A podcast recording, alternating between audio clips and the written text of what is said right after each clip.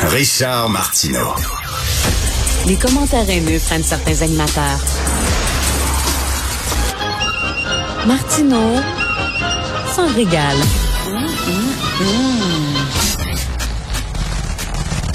Alors, je discute avec Adrien Pouliot. Salut, Adrien. Hey, c'est Richard. Écoute, euh, tu as fait un statut Facebook euh, très intéressant. Euh, tu parles d'une étude qui a été faite en Israël concernant l'immunité collective. J'aimerais ça que tu en parles à nos auditeurs. Oui, ben, ça, ça s'inscrit dans, dans la question suivante. on a au Québec à peu près 145 000 Québécoises et Québécois qui ont eu la COVID.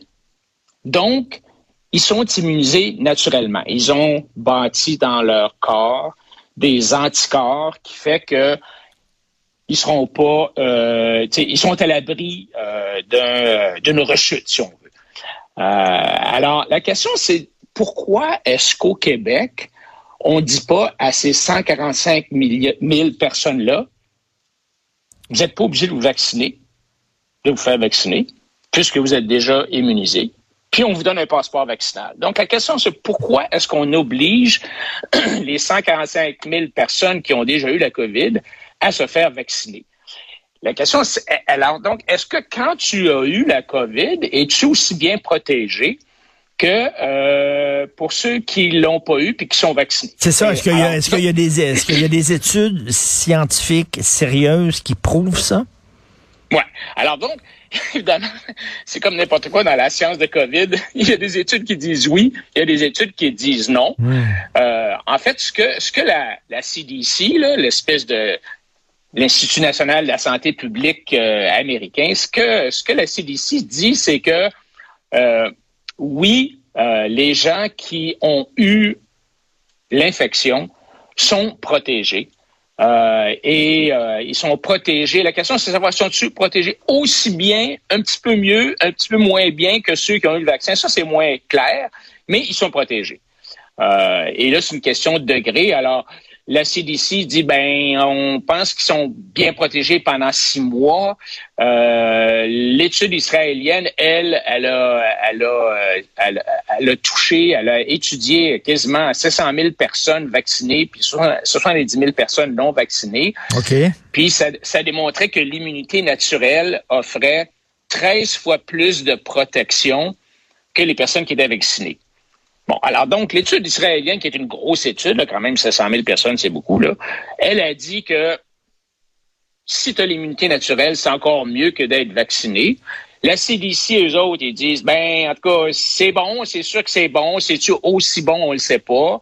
Euh, il y a 15 études qui ont démontré que l'immunité naturelle acquise pour ceux qui, euh, ont le virus là, est très bonne. Par exemple, une étude à la Cleveland Clinic en juin sur des, des travailleurs de la santé qui sont souvent exposés au virus, qui montrait qu'aucun de ceux qui avaient déjà été testés positifs pour le coronavirus avait été infecté.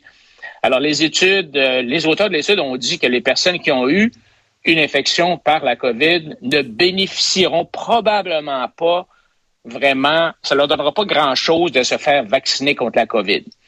Bon, il y a une autre étude de l'Université de Washington qui a dit que même une infection légère à la COVID entraînait une, immunité de longue durée, une immunité naturelle de longue durée. On parle d'au moins six mois.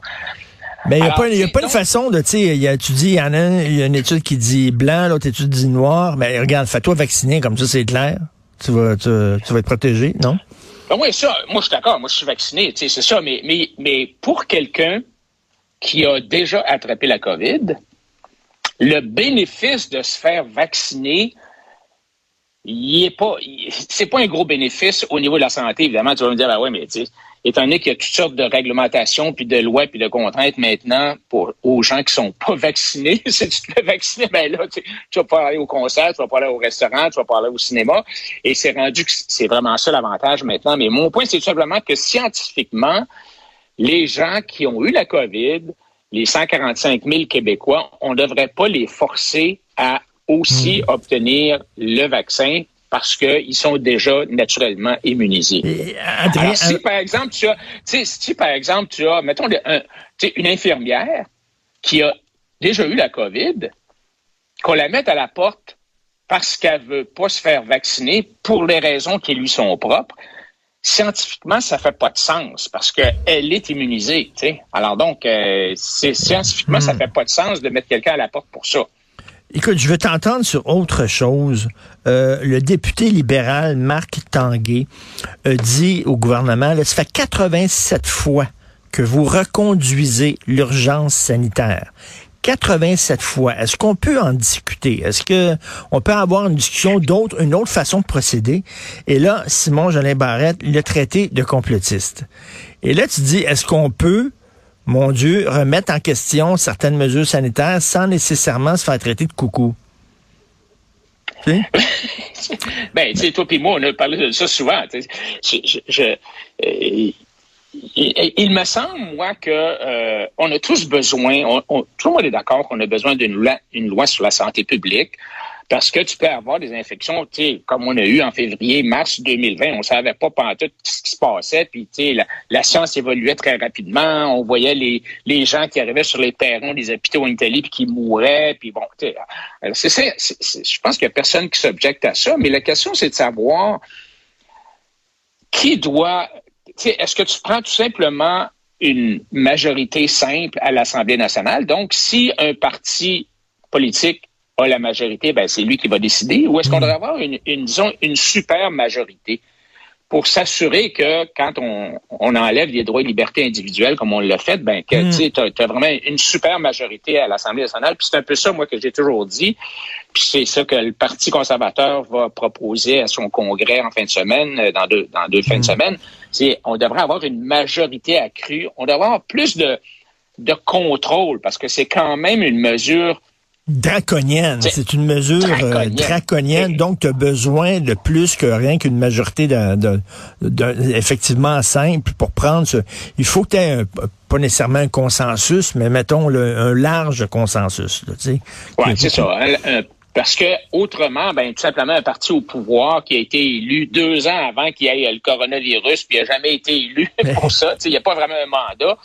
Euh, autrement, un parti comme ça qui, qui a une majorité de un seul député, par exemple, en théorie, pourrait euh, mettre ça en place pendant des semaines puis des semaines. Puis là, tu regardes ça aujourd'hui, honnêtement, là, je pense qu'il y a 42 personnes dans les soins intensifs dans toute la province de Québec. Hmm.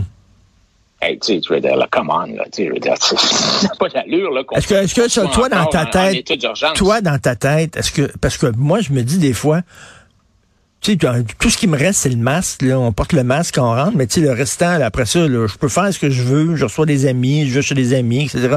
C'est comme si c'était fini, là. Oui? Est-ce que, est-ce que tu ben, toi? Ben, je pense que tu pas le droit, euh, t'as toujours pas le droit de recevoir plus que 10 personnes chez toi. Je suis pas moi, je suis tellement tanné de les règles honnêtement, je les suis plus parce que ça change trop, mais, mais, euh, non, je pense que tu sais, c'est quand même, euh, tu as quand même beaucoup de décrets qui ont été passés, qui continuent d'être passés. Tu sais, euh, toute la gestion du système de santé se fait par décret. Euh, on passe par-dessus les conventions collectives, on passe, tu sais, on, traite nos employés comme des, des robots, nos infirmières, tout ça. alors moi, je pense qu'il est temps vraiment qu'on mette fin à l'urgence sanitaire. Euh, en vertu de la loi sur la santé publique, qu'on vienne à, une démocratie. non, non seulement dans les gestes, mais aussi à l'Assemblée nationale. Tout à fait. La, la, la, normale. Ben oui, la question se pose. en tout cas, on peut poser la question en chambre sans se faire traiter de complotiste comme c'est arrivé malheureusement. Bon week-end, Adrien. Merci beaucoup. Salut, Richard. Salut, merci. Euh, alors, c'est Benoît qui prend la relève. Bien sûr, il y a notre rencontre, Benoît et moi, à midi. Merci beaucoup à toute l'équipe de l'émission. Euh, Maude Boutet à la recherche, Florence Lamoureux, merci beaucoup. Et merci à la réalisation, la régie, le gars dans la console, Jean-François Roy. Et passez un excellent week-end. On se reparle lundi 8 heures.